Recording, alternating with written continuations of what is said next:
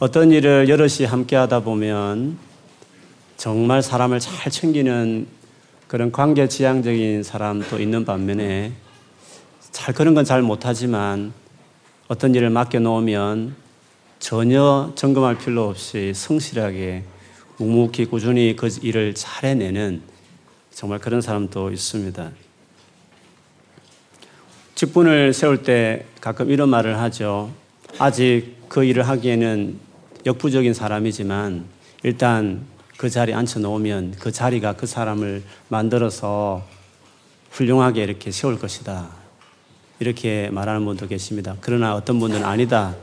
그 한 개인이 지금 말하는 거 들어보면 잘할 것 같지만 그렇게 사람을 세웠을 때 그 사람 밑에 있는 또 다른 많은 다수가 그 한 사람 때문에 힘들어 할 수 있기 때문에 준비가 안 돼 있으면 쉽게 리더의 자리를 세우면 안 된다. 이렇게 생각하는 목적 지향적인 사람도 있습니다. 사실 어디가 옳다 그러다고 말할 수 있는 부분은 아니죠. 우리가 어떤 사람에게 전화를 해도 야 오늘 만나자 이렇게 말하면 그래 좋다 어디서 만날까 이렇게 단번에 이야기하는 친구도 있지만 왜 무슨 일인데 뭐 이렇게 해서 특별한 이유와 목적이 있는 만남이면 가지만 그렇지 않으면 지금도 바쁜데 굳이 가는 것은 시간 낭비 같은 그렇게 꺼려하고 여러 가지 이유를 둘러댈 때도 있는 것입니다. 사실 이 두 가지 성향이 골고루 다 갖추어 있으면 얼마나 좋겠습니까? 그러나 사람은 다 그렇지 않습니다. 어떤 사람 이것이 강하고 어떤 사람 저것이 더 강한 사람들이 있기 마련이죠. 만일에 어떤 공동체에 그런 여러 사람이 섞여 있으면 딱 그 두 부류가 같이 동역하면 제일 좋습니다. 한 사람 일을 쫙 끌어가고 한 사람 옆에서 좀 부족하지만 일은 부족하지만 여러 사람이 챙겨가면서 하면 얼마나 좋겠습니까? 우리 부모님을 봐도 아버지는 이런 성향이고 어머니는 저런 성향 서로 안 맞을 때도 있지만 그것이 그 가정을 어, 이끌어가는데 참 도움이 됩니다. 엄한 어떤 부모님이 계시면 또 어떤 왜 공부 안 했어? 왜 그렇게 잘 못해? 이렇게 꾸짖는 부모님이 계시면 또 한편으로는 그럴 수도 있지 하면서도 도닥거리고 이런 두 부류가 두 성향이 잘 만나면 어떤 조그만 공동체든 간에 그 공동체가 더 아름답게 건강하게 자랄 수 있는 것이죠.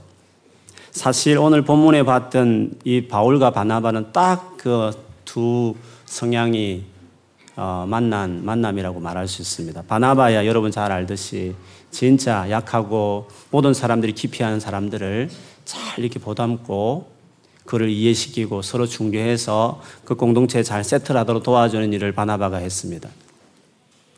그 반면에 바울은 진짜 어, 하나님 함께 부름받은 이유로 바로 뛰쳐나와 복음을 전하고 죽어도 다시 일어나서 그 성에 들어갈 정도로 자기 맡긴 그 사명과 목적을 위해서 자기 생명을 던지는 그런 목적 지향적인 사람이었습니다.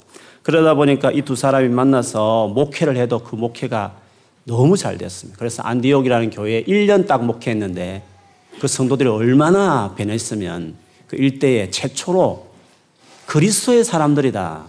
그리스도께 완전 미친 공동체다 할 정도로 그 교회 전체가 그리스도인이라는 말을 세상에 들을 정도의 아주 훌륭한 건강한 교회를 세웠습니다. 뿐만 아니라 이 두 사람이 더 열정이 있어 한 마음이 되어서 최초로 본격적으로 이제 이방인들을 향해서 선교를 떠나게 되죠. 그래서 정말 선교도 훌륭하게 많은 일들을 이루었고 그 소식을 듣는 사람마다 입이 쫙 벌어질 정도로 과연 이방인들도 하나님 받아줬건 할 정도로 놀란 일들을 이 두 사람이 동역해서 이루게 되었습니다. 1차 선교를 끝난 이후에 갑자기 이제 문제가 생기기 시작한 것은 이방인들이 대거 교회를 들어오기 시작하면서 유대 공동체, 유대인들이 조금 어, 갈등이 있기 시작했습니다. 이방인이 그냥 들어가도 되는 건가? 할례를 받아야 되고 율법을 지켜야 되는 거 아닌가? 이런 그들이 오래도록 정말 중요하다고 생각했던 여러 가지 그 항목들 없이 그냥 예수 믿는다고 해서 교회를 들어온 그들에 대해서 유대인들이 여러 가지 불만이 있고 불평이 있었습니다. 그래서 할례를 지켜야 된다. 율법을 지켜야만 구원받는다. 예수만 부족하다. 이런 식의 말들이 많이 있었죠. 그래서 안 되겠다 싶어서 예루살렘에 있는 리더급인 사도들과 장로들을 모아놓고 이 부분을 놓고 이 주제를 놓고 긴긴 토론을 했죠. 그 결과로 이방인들은 그냥 예수 믿는 것만으로 하나님의 백성이 될 수 있다라고 한 바울과 바나바의 의견을 어, 존중해서 결론을 지었어요. 다만 유대인들이 좀 꺼림직하게 생각하는 안 좋은 악습관들 몇 가지만 좀 주의를 해주면 유대 공동체와 이방인 믿음의 공동체 하나 될 수 있겠다. 이렇게 합의를 보게 되었습니다. 이렇게 되어서 이제 본격적으로 더 이방 선교를 할 수 있는 장이 열렸기 때문에 바울은 바나바에게 다시 우리가 같이 이방 선교를 다시 가자. 먼저 1차 선교를 하면서 어, 우리가 교회를 세웠던 지역에 가서 이 소식을, 이 레터를 전해서 이방인들이 이제 진짜 하나님의 백성이라는 것을 확실하게 인폼을 줌으로 그들을 견고하게 한 다음에 넘어서서 다른 이방 지역까지 더 선교를 하자 이렇게 그들이 했습니다. 좋다고. 그런데 그렇게 의기투합했는데 한 가지 문제 때문에 이 두 사람이 의견이 충돌하기 시작했습니다. 그것은 마가라고 한 이 사람을 데려가자는 것이었습니다. 바나바가 이 마가를 데려가자고 말했습니다. 물론 친척들입니다. 서로 사촌지간이기도 했지만 마가라는 사람은 복음서에도 좀 알려져 있는 사람이죠. 물론 이름이 크게 등장하지는 않지만 그 예수님이 마지막 만찬을 했던 그 큰 다락방이 마가의 집이었습니다. 그 부모님이 아마 잘 살았던 것 같아요. 그리고 초대 교회가 모임 장소로도 그 다락방을 자주 쓸 정도로 이 마가의 집은 예수님과 예수님의 핵심 멤버들과 열심히 있는 그 공동체들과 교류를 하고 있는 그런 집안이었습니다. 그러다 보니까 마가는 일찍부터 예수님을 알고 믿게 되었고 또 그런 신앙적 여러 가지 많은 것들을 배우면서 일찍부터 이 믿음의 길을 들어선 그런 주님의 제자였습니다. 그러다 보니까 바나바는 이 마가를 자기 사촌이기도 해도 제목이 되겠다 싶어서 최초의 선교 여행에 그를 데려갔죠. 그렇지만 우리가 앞에서 좀 보신 분은 알겠지만 어, 버가라는 그 새로운 그 습지대, 습기가 가장 습지가 많은 그 해변가 지역에 갔는데 거기서 문제가 생겨서 마가가 중간에 그만두고 성교를 하다가 중단하고 그냥 자기 집으로 돌아가는 그런 사태가 발생했습니다. 여러 가지 추측들이 있습니다. 그러나 성교를 계속하기는 너무 어려웠던 것 같습니다. 그래서 마가는 안 된다고 말했지만 목적 지향적이고 생명 걸었던 바울은 아니다. 끝까지 가야 된다. 그래서 그 가운데서 아마 의견이 안 맞아서 마가는 견디지 못해서 돌아갔던 것 같았습니다. 그런 일들이 있었는데 2차 전도를 하겠다는데 바나바는 다시 이 마가를 다시 데려가자고 말한 것이었습니다. 무정 부족함이 있지만 연약함이 있지만 그러나 가면 하다 보면 계속 사람이 될 거다. 성장해질 갈 것이다 라고 말했고 바울은 아니다. 사람이 하루아침에 성장하는 건 아니다. 이 중요한 성교 우리 경험해 봤지만 죽을 고비도 많은데 마가는 지금 신앙으로서는 견딜 수 없다. 들어가면 안 된다. 오히려 우리 성교에 더 어려움만 되고 힘 빠질 일들이 많다. 이렇게 하면서 바나바와 바울 사이에 오늘 보면 20, 아, 39절에 보면 서로 심히 다투었다. 아주 크게 두 사람 사이에 다툼이 있었다. 이렇게 이야기하고 있습니다. 결국은 서로 합의점을 찾지 못하고 바나바는 바나바대로 바울은 바울대로 각각 자기 팀을 구성해서 두 팀으로 이제 선교가 나뉘어지게 됐죠. 바나바는 역시 자기 마가를 데리고 자기 고향이 있는 구브로 섬으로 원래 1차 전 됐던 지역으로 갔고 바울은 오늘 어, 한 사람을 대신 택하는 신라라는 사람을 택했습니다. 신라라는 사람은 그 예루살렘 그 회의의 결과를 편지를 가지고 직접 안디오까지 방문해 가지고 예루살렘 교회 공식 입장을 설명할 정도로 예루살렘 교회의 리더 중에 한 명이었고 또 예언을 할 정도로 아주 신령한 사람이기도 했고 모든 사람에게 유대주의자들에게 대표할 만한 믿음의 사람이기도 했습니다. 그래서 바울은 어, 예루살렘 교회를 대표할 만한 그 신라를 그리고 여러 가지로 자기 지역까지 와서 이방인을 위해서 변호할 정도의 마음이 열린 유대 그리스도이고 지도자였기 때문에 그 신라를 어, 바나바 대신 이렇게 같이 가자라고 건면했습니다. 그렇게 해서 어 이제 두 팀으로 나눠서 선교를 하기 시작했죠. 물론 인간적으로 감정이 상해서 서로 이후에 서로 얼굴도 보지 않고 그렇게 지내느냐 그렇지 않습니다. 바울의 서신에 보면 이후에도 바나바를 칭찬하는 어떤 한 구절도 있고 그 다음에 여러분 이미 알고 있겠지만 이 마가라는 사람이 나중에 말년에 보면 바울이 정말 보고 싶어하는 동력자가 되어 있어서 감옥에 있었을 때 꼭 마가를 데려오라. 꼭 필요한 사람이다 할 정도로 나중에는 마가가 훌륭한 어, 바울의 동력자가 되어 있었고 나중에 베드로 서술에 언급될 베드로 사도의 동력자이기도 하고 마가는 중요한 거목 사도들의 어, 척건으로서 수고했던 그런 일꾼으로 되어 있음을 보면 이들의 단순 인간적인 감정상에서 안 보는 정도가 아니라 어떤 사역에 의견이 맞지 않아서 그냥 서로 헤어진 그런 어떤 결과였다는 것을 우리가 전체적으로 보면 우리가 알 수 있습니다. 이 바나바와 이 바울의 이 두 사람의 태도 중에 누가 더 옳은 것이냐, 누가 더 합당하냐 하는 것은 오늘 성경이 그렇게 자세하게 설명하고 있지 않습니다. 이 성경을 쓴 누가도 그렇게 언급하고 있지 않습니다. 아마 우리 중에도 손을 들어보라 말하면 목적 지향적인 사람은 바울이 맞다. 어, 또 관계 중심적인 사람 그래도 바나바가 옳다. 이렇게 하면 우리 간에도 나눠지는 어, 경향이 있을 것입니다. 그래서 다 뭐 옳고 그름의 문제가 아니고 서로 다른 차이라고 다른 점에 다른 점이라고 말할 수 있겠죠. 어쨌든 오늘 이 사건 이후로 바나바는 더 이상 성경에 등장하지 않습니다.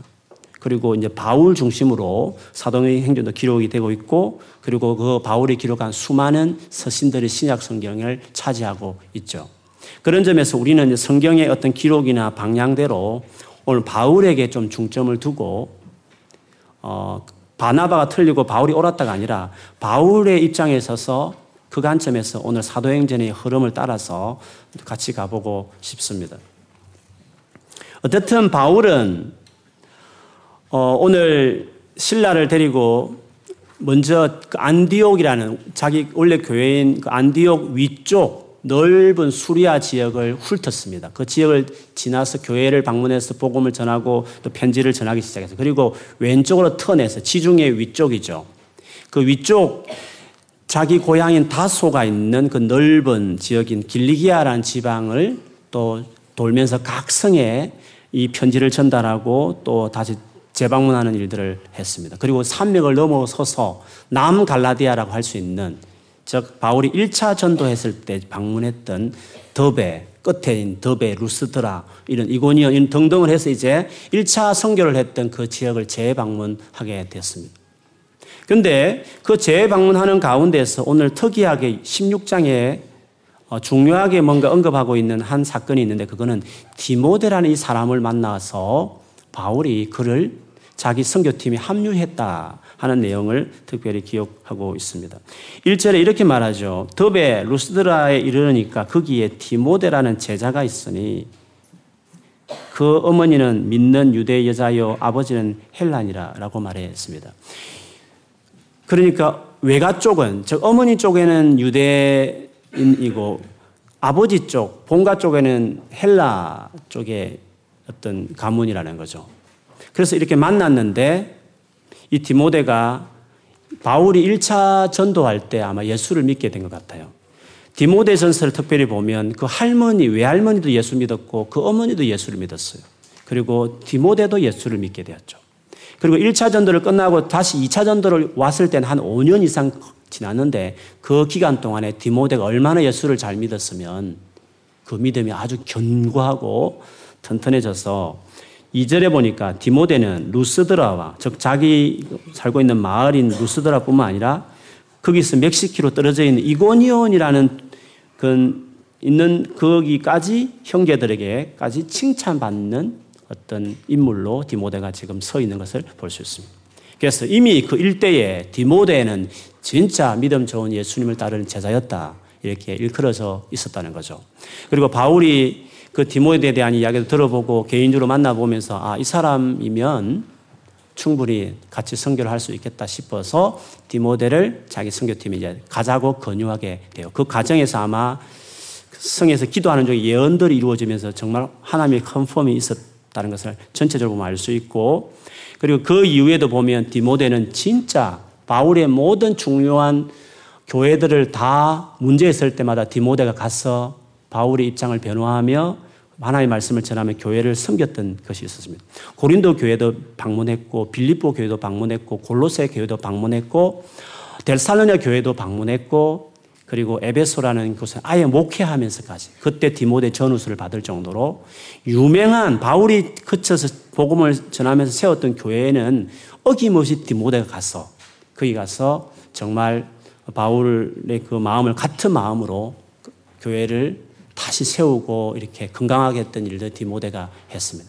그래서 처음 만난 이후로 마지막까지 디모데는 진짜 충성된 충성되게 바울이 뽑을 만큼 그런 충성된 사람이었다는 것을 그의 이후의 내용을 봐도 알 수 있습니다. 그러면 오늘 본문에서 마가의 경우에는 바울이 그를 데려갈 수 없다고 심히 싸우면서까지 마가는 데려가지 않았지만 디모데는 됐다 해서 데려갔다는 거죠. 그러면 이 당시로 볼 때, 이 시점을 봤을 때 이 디모데와 마가의 차이는 뭐였을까? 어떤 부분에 차이가 있었을까? 그 부분을 좀 같이 나누고 싶습니다. 이 디모데에 대한 소개를 특별히 바울이 빌리포스라는 책에 보면 2장 22절에 이렇게 표현했습니다. 디모데의 연단을 너희가 안 하니 자식이 아버지에게 함같이 나와 함께 복음을 위하여 수고하였느니라 라고 말을 했습니다. 디모데를 향해서 이 사람은 연단을 받은 사람이다. 근데 연단이라는 것을 영어 성경에 뭐 여러 가지 단어로 쓰였습니다. 뭐 purify라든 define 혹은 train 어 여러 가지 단어로 썼는데 오늘 빌리포스에 보면 영어 성경 prove에서 뭔가 증명됐다. 검증이 된 사람이다.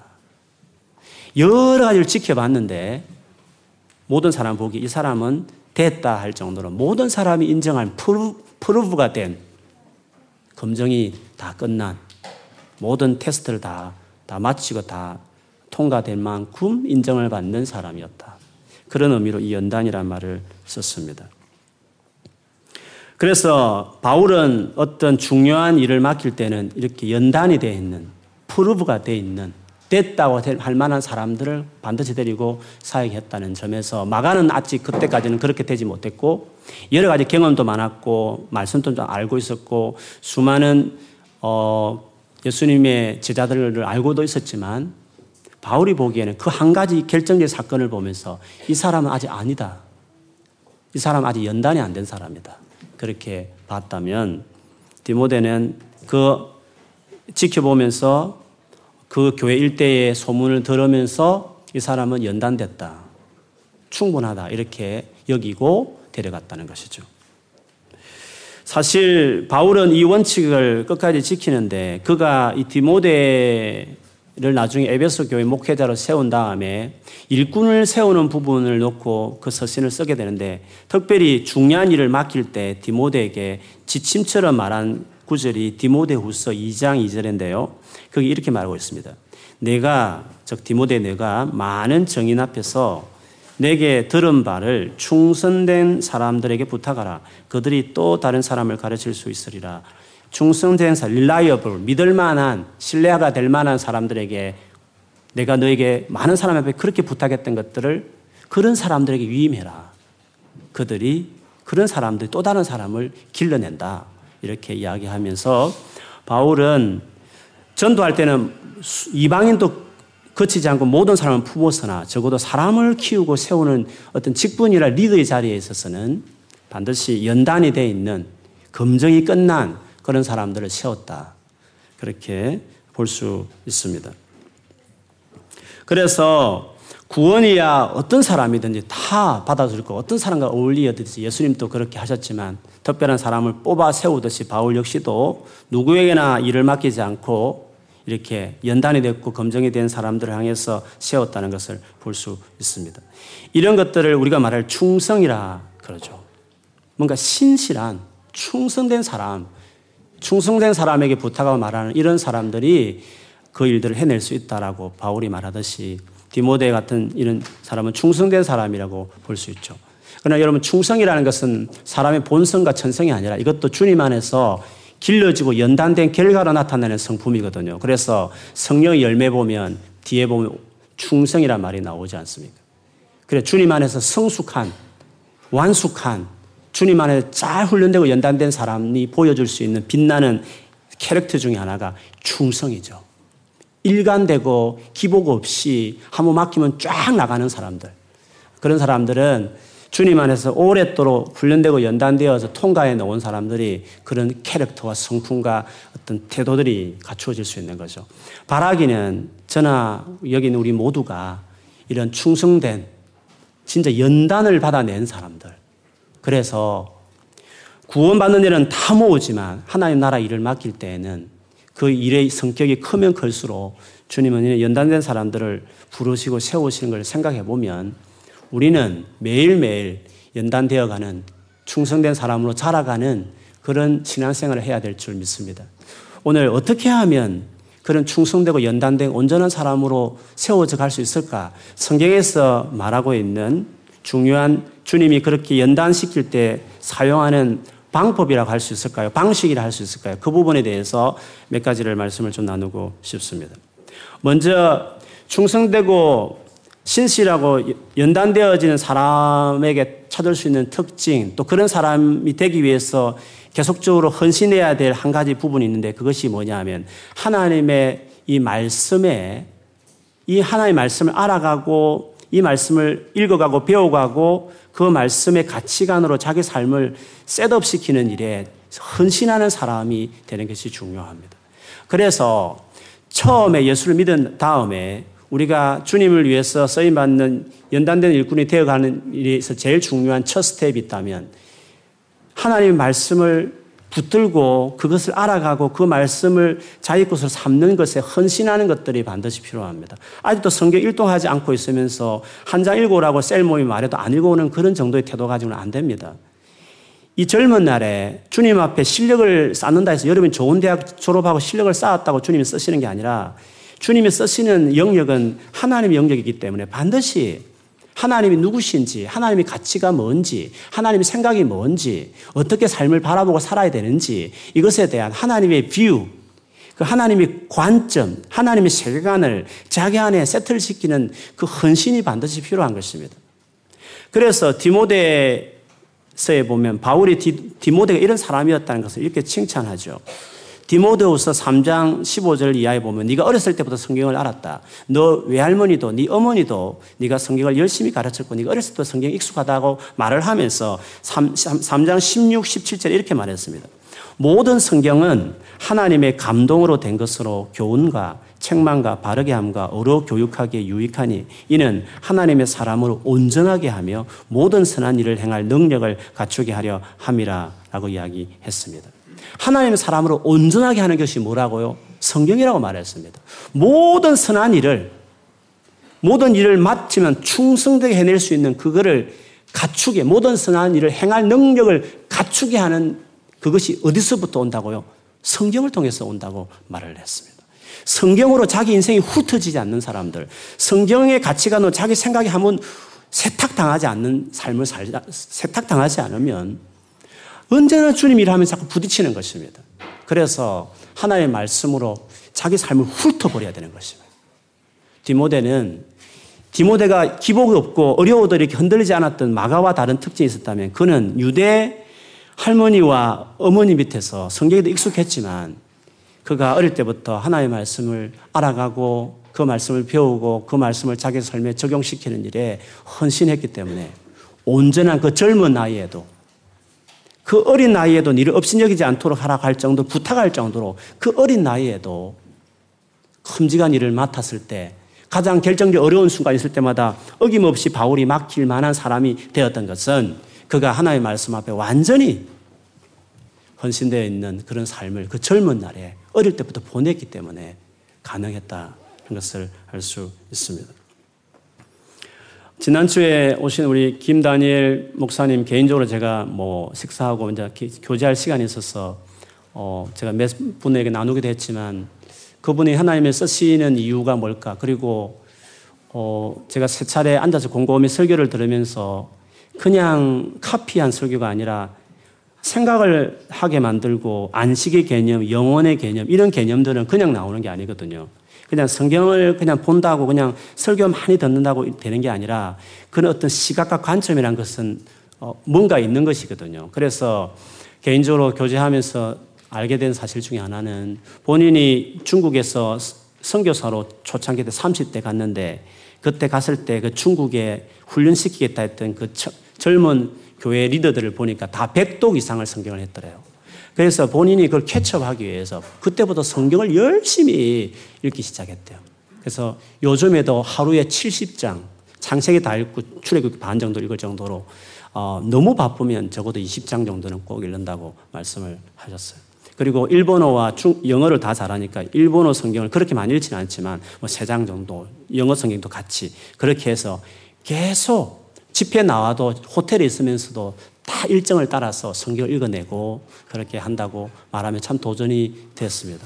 뿐만 아니라 어, 본인은 유명한 영적 거목들을 한 사람 딱 택해서 그 사람을 마스터 한다고 책을 읽어도 막 난잡하게 많은 책을 읽지 않고 딱 중요한 한 분 있으면 그 사람 책을 다 읽는다고 그래서 C.S. 루이스 책은 다 읽었고 그리고 존 스토트 목사님 책도 읽어내고 팀 켈러 유명하니까 팀 켈러 목사님 어떠냐고 물어보니까 본인은 팀 켈러 목사님 교회에서 1, 2년을 신앙생활 했기 때문에 1, 2년 들어보니까 설교를 들어보니까 그 말이 그 말이더래요. 그래서 다 마스터했대. 그래서 그분 책은 안 봐도 될 것 같다고.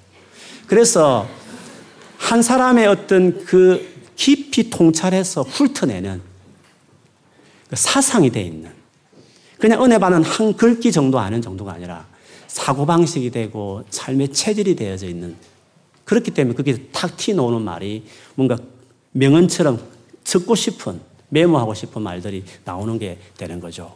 그래서 여러분 어, 젊은 날에 젊은 날에 진짜 하나님의 말씀을 깊이 읽어내고 연구할 뿐만 아니라 영적인 거목들 사람의 삶을 바꿔내는 그런 거목들을 한 분 택해서 스승처럼 삼아서 어, 그분들 책을 읽어가면서 그래서 우리 오랜 기독교 영성 중에 책 읽기 있거든요.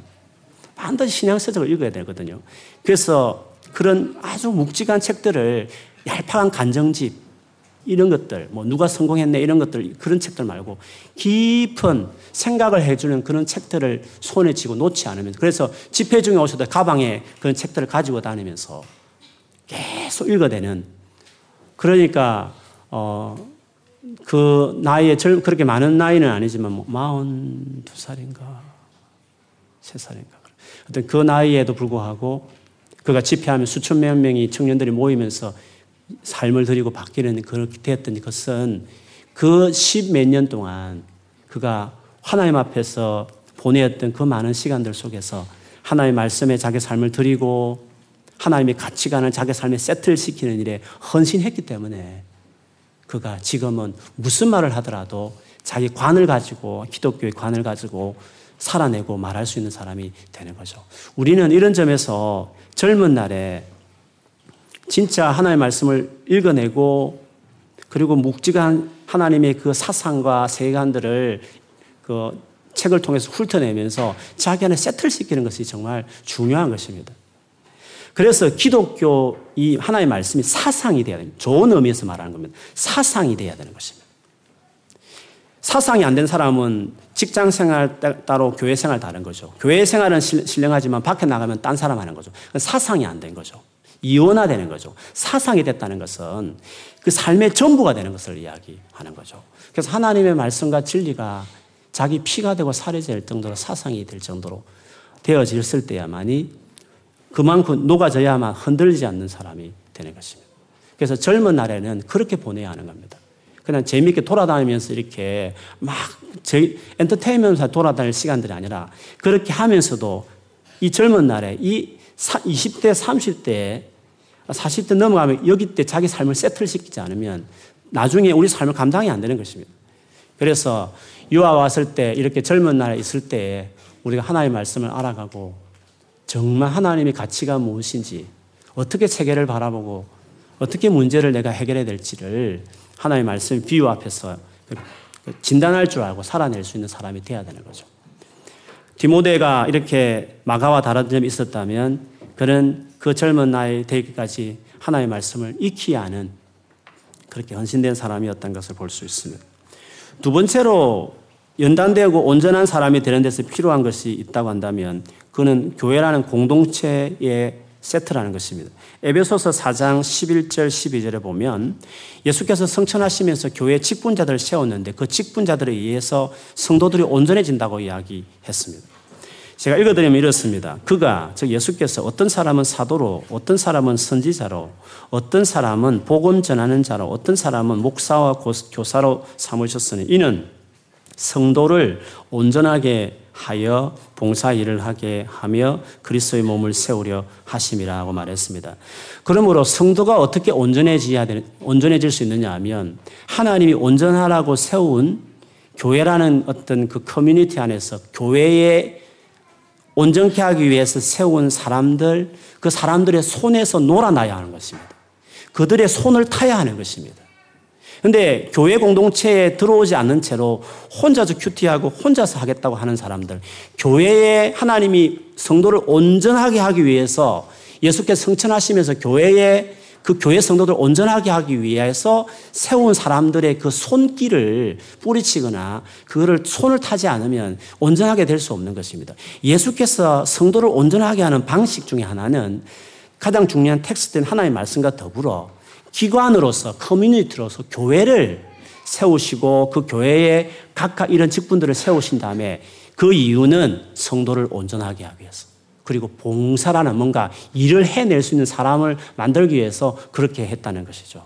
그렇기 때문에 교회 공동체 안에 깊이 들어와서 여기 안에서 같이 관계성 안에서 자기를 탄탄하게 세워가는 교회 생활을 충분하게 훑어야 그 안에 연단이 되는 거죠. 오늘 디모데가 만일 혼자 엄밀하게 기도만 했으면 주변 사람이 어떻게 알았겠습니까?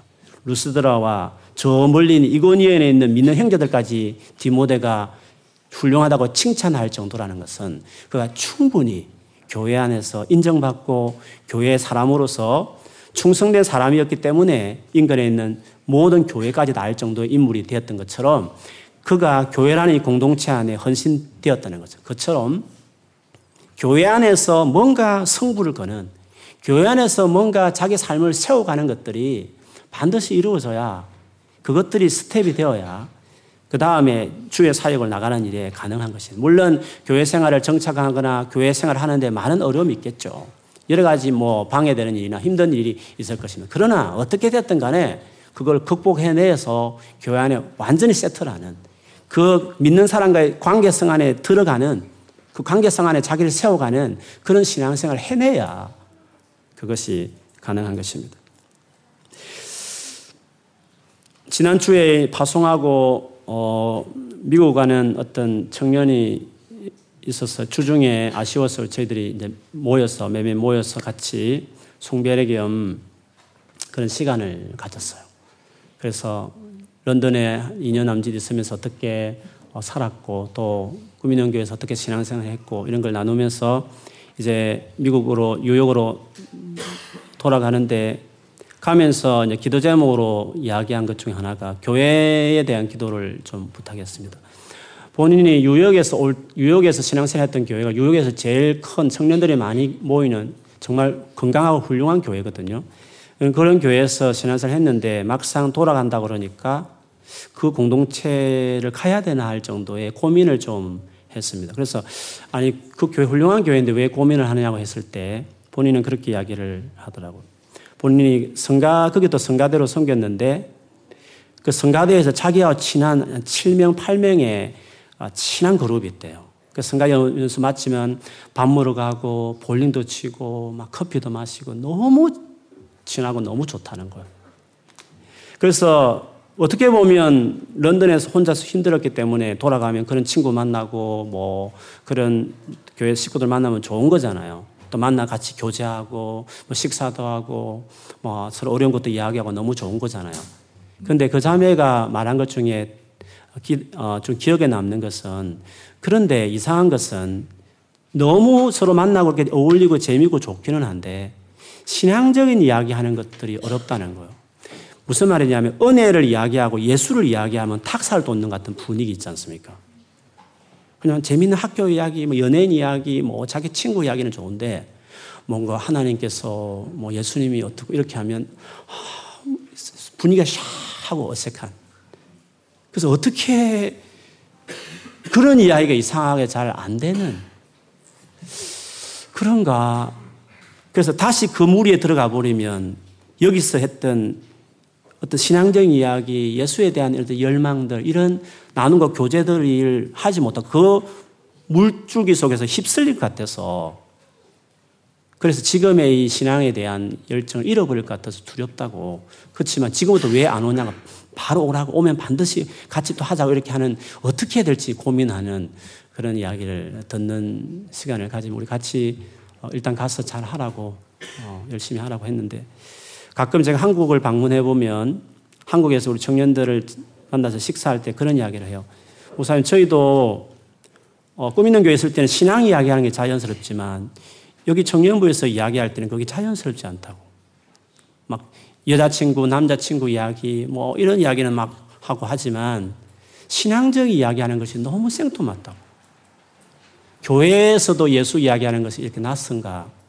저도 충격이기도 하지만 정말 우리가 교회 생활을 어떻게 하고 있는지를 다시 생각하게 되는 그런 시, 간이기도 된데 오늘 이번에도 그런 생각을 좀 하게 되었습니다. 저는 우리 교회가 그냥 마냥 재밌게 지내고 그냥 재밌게 밥 먹고 재밌게 차 마시면서 어울려 다니면서 볼링 치고 뭐 피크닉 가고 그런 정도의 관계로 머무는 공동체가 되기를 저는 싫습니다. 적어도 예수에 대해서 관심이 있고 주님을 정말 알고 싶어 하는 친구들이 오는데 그런 친구들 와서 그런 분위기를 실망할까 저는 두렵습니다. 지금 막 교회를 왔지만 진짜 예수님이 누군지 신앙이 뭔지 갖고 싶어 왔는데 불구하고 모였을 때 기껏 하는 이야기들이 그런 즉 이야기만 거쳐버린다고 한다면 그들이 아마 말은 안 하지만 실망할 것이라고 저는 생각해요. 그런 점에서 저는 그렇게 서로 교제하며 침묵하며 정말 서로 재미있는 시간을 갖지만 그러나 그 안에 정말 예수를 이야기하는 게 자연스럽고 그것들이 은혜가 되고 감동이 되고 도전이 되고 그래서 막 처음 온 친구들도 그 예수님에 관심을 갖고 시작하면서 그렇게 신앙생활을 나도 예수님 알아갔으면 좋겠다라는 열망을 불러일으키는 공동체가 여러분 셀 모임이 되었으면 좋겠어요. 우리 교회가 그런 교회가 되었으면 좋겠어요.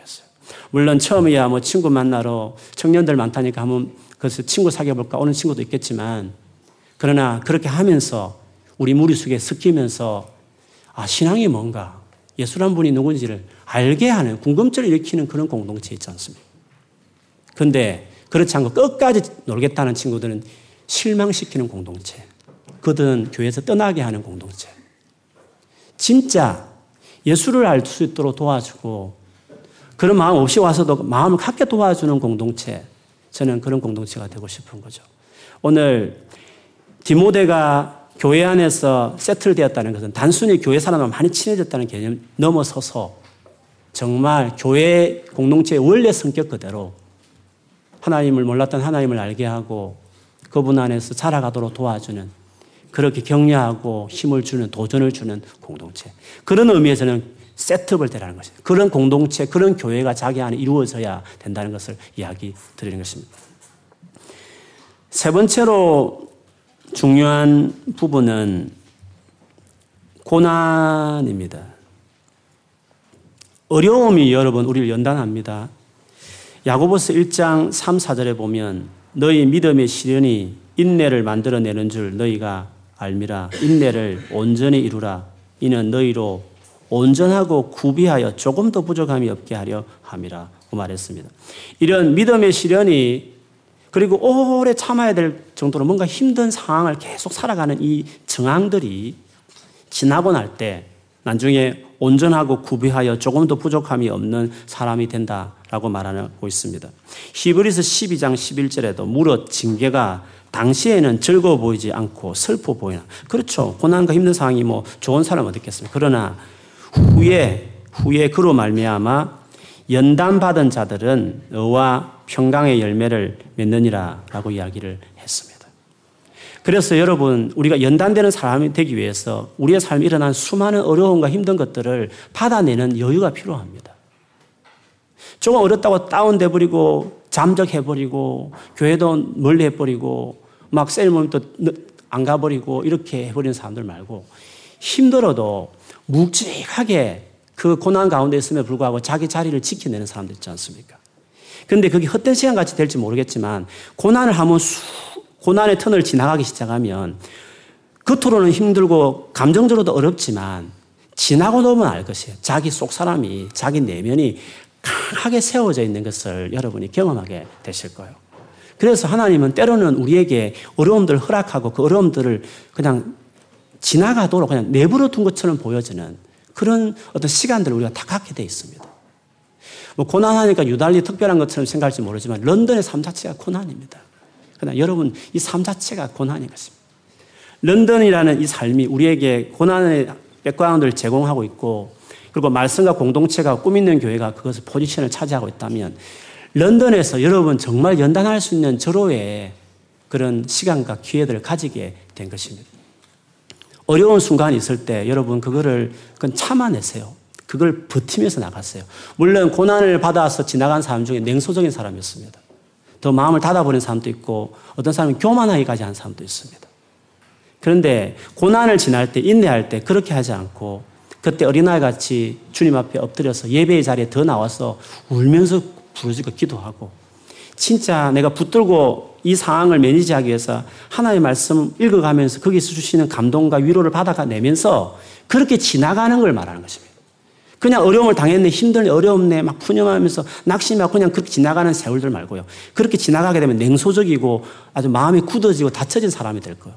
그렇게 하지 말고 고난을 통해서 내가 더 깎이고 어린아이가 가난해지고 정말 내가 너무 부족한 사람처럼 여겨지는 그런 벌거벗은 몸처럼 보여지는 상황 가운데서 어린아이가 이제 주님 앞에 터 낮춘 채로 사람에게 상처를 받았든지 상황에서 어려움 당했든지 간에 그런 상황이 있을 때 오히려 주님 앞에 나가서 주님 은혜를 구하고 부르짖고 말씀 붙들면서 거기서 위로를 받고 그렇게 그 고난의 터널을 지나가고 나면요. 여러분 지나고만 알 것이에요. 단단해진 그런 경험을 하실 거예요.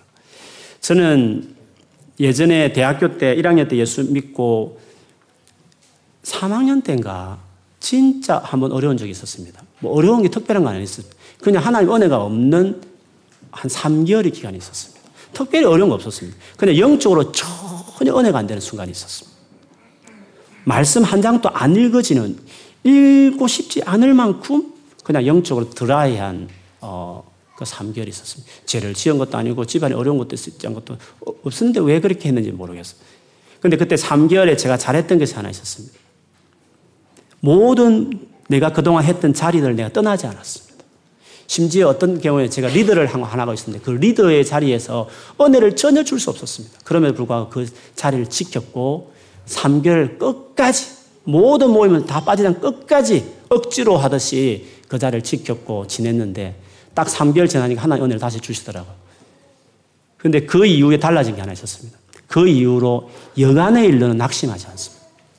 여간의 어려움이 있어도 제가 힘들긴 하지만 흔들리지 않는 딱 내공이라고 할 수 있을까요? 내공이 쌓여 있는 그, 그 시간이 그 3개월 동안 제가 길렀습니다.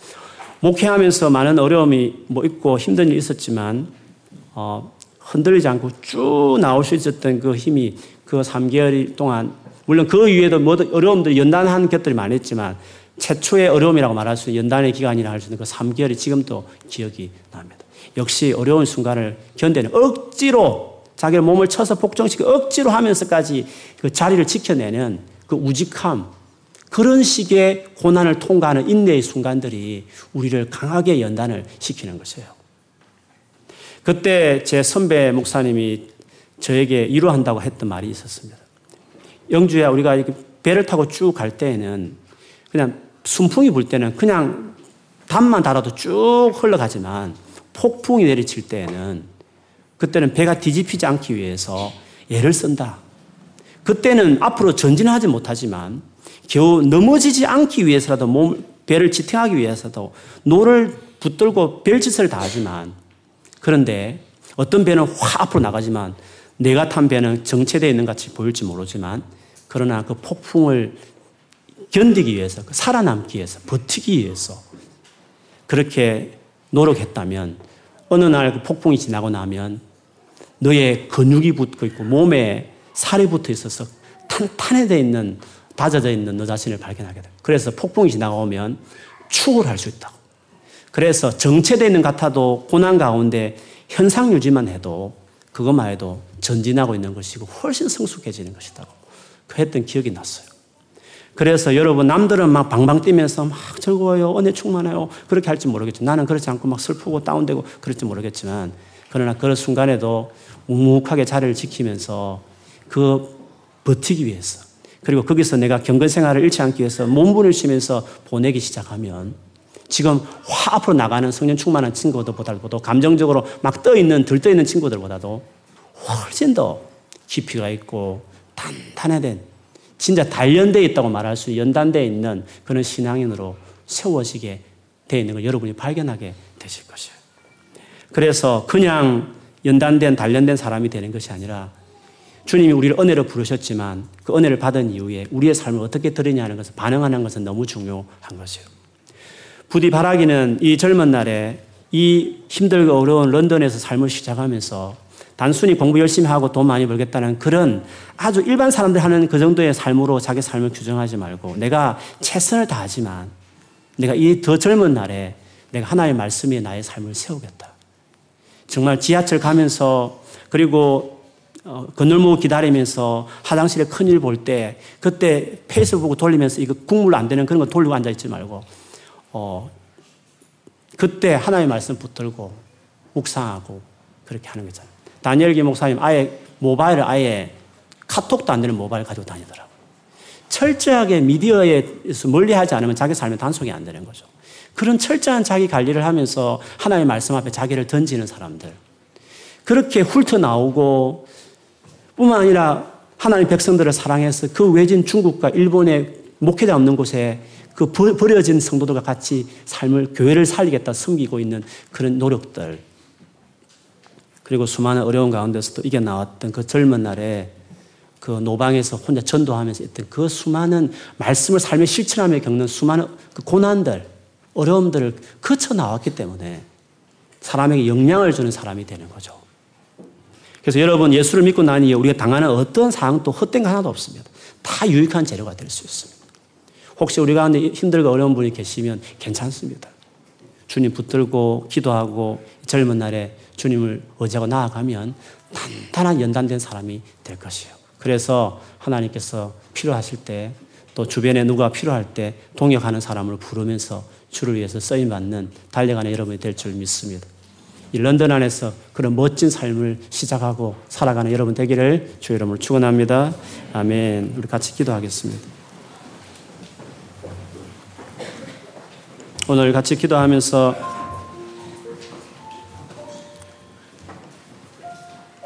하나님 앞에 내가 어떻게 내 삶을 드리고 있는지 좀 돌아봤으면 좋겠습니다. 어영부영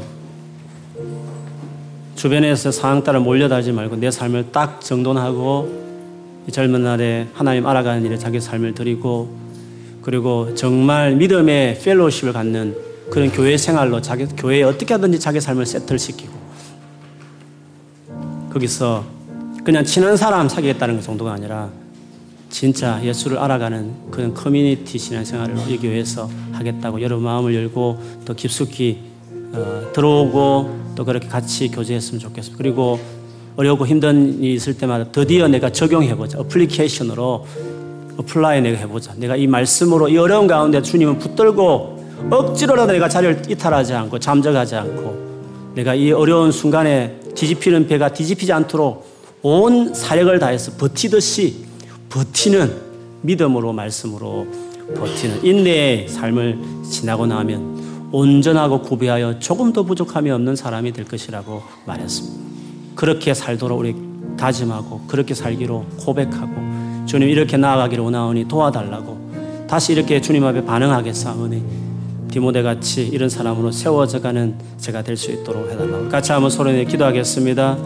사랑하는 아버지 우리에게 주신 이 영생, 이 생명 가지고 우리가 아무렇게나 살지 아니하고 매일매일 하나님 앞에서 정말 주의 말씀이 무엇인지 하나님의 생각이 무엇인지 돈은 어떻게 쓰며 말은 어떻게 해야 하며 시간을 어떻게 관리해야 되며 내가 가정은 왜 이루어야 되며 자녀는 어떻게 키우며 내가 이 전공 분야에서 어떻게 살아가야 되는지 아주 구체적으로 하나의 말씀으로 가치를 세우고 철학을 세우고 사상이 되게 해서 이 험난한 세상에서 조금만 정신 흐트리면 여지없이 썰물, 쓰나미처럼 밀려가는 세상에서 내가 거슬러 살고 내가 때로는 부딪혀 살면서 가치를 지켜내고 가치를 오히려 전하는 사람이 되기 위해서 이 젊은 날에 하나의 말씀을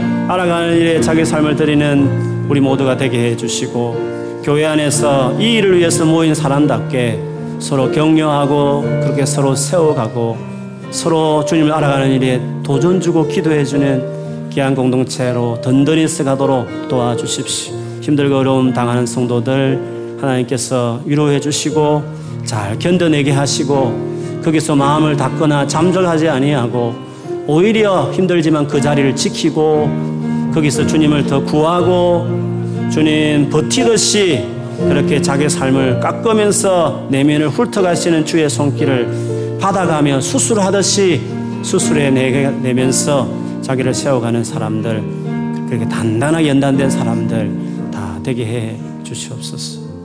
사랑하는 아버지 우리를 예수 믿게 한 이후에 정말 영광스럽고 놀란 삶으로 우리를 초대하고 계시는 주님을 찬양합니다. 이렇게 되기 위해서 우리에게 끊임없이 말씀하신 주님의 건면대로 하나님 누군지를 알아가는 삶에 헌신하게 해 주시옵소서. 이렇게 하루에 성경 한 장도 안 읽는 이런 신앙생활도 도대체 우리가 어떻게 주님을 알고 그렇게 하지 않으면서 신앙이 다운된다, 예배 회복되었으면 좋겠다, 나도 은혜 받았으면 좋겠다고 말하는 것이 모순적인 것 아니겠습니까? 사랑하는 아버지, 어떤 사람이든지 만나려면 시간 내고 헌신해야 되듯이 하물 하나님도 인격이신 분이신데 그분을 알아가는 일에 어떻게 노력하지 않고 헌신하지 않고 주님을 알 수 있다는 말씀입니까? 시간 내지 않고 그분을 알아가는 일에 우리의 삶을 들이지 않고 어떻게 주님에 대한 믿음을 키울 수 있다는 말씀입니까? 겨우 예수 믿는 걸로 거치지 않고 주님의 사상이, 주님의 생각이, 주의 마음이 나의 것이 되기까지 정말 시냇가에 심겨는 나무 한 그루처럼 주의 말씀에 깊이 좀 잠기는 주야로 묵상하는 사람으로 우리를 드리게 해 주시옵소서. 그런 주의 말씀을 사모하는 마음이 우리 안에 부어지게 해 주시옵소서.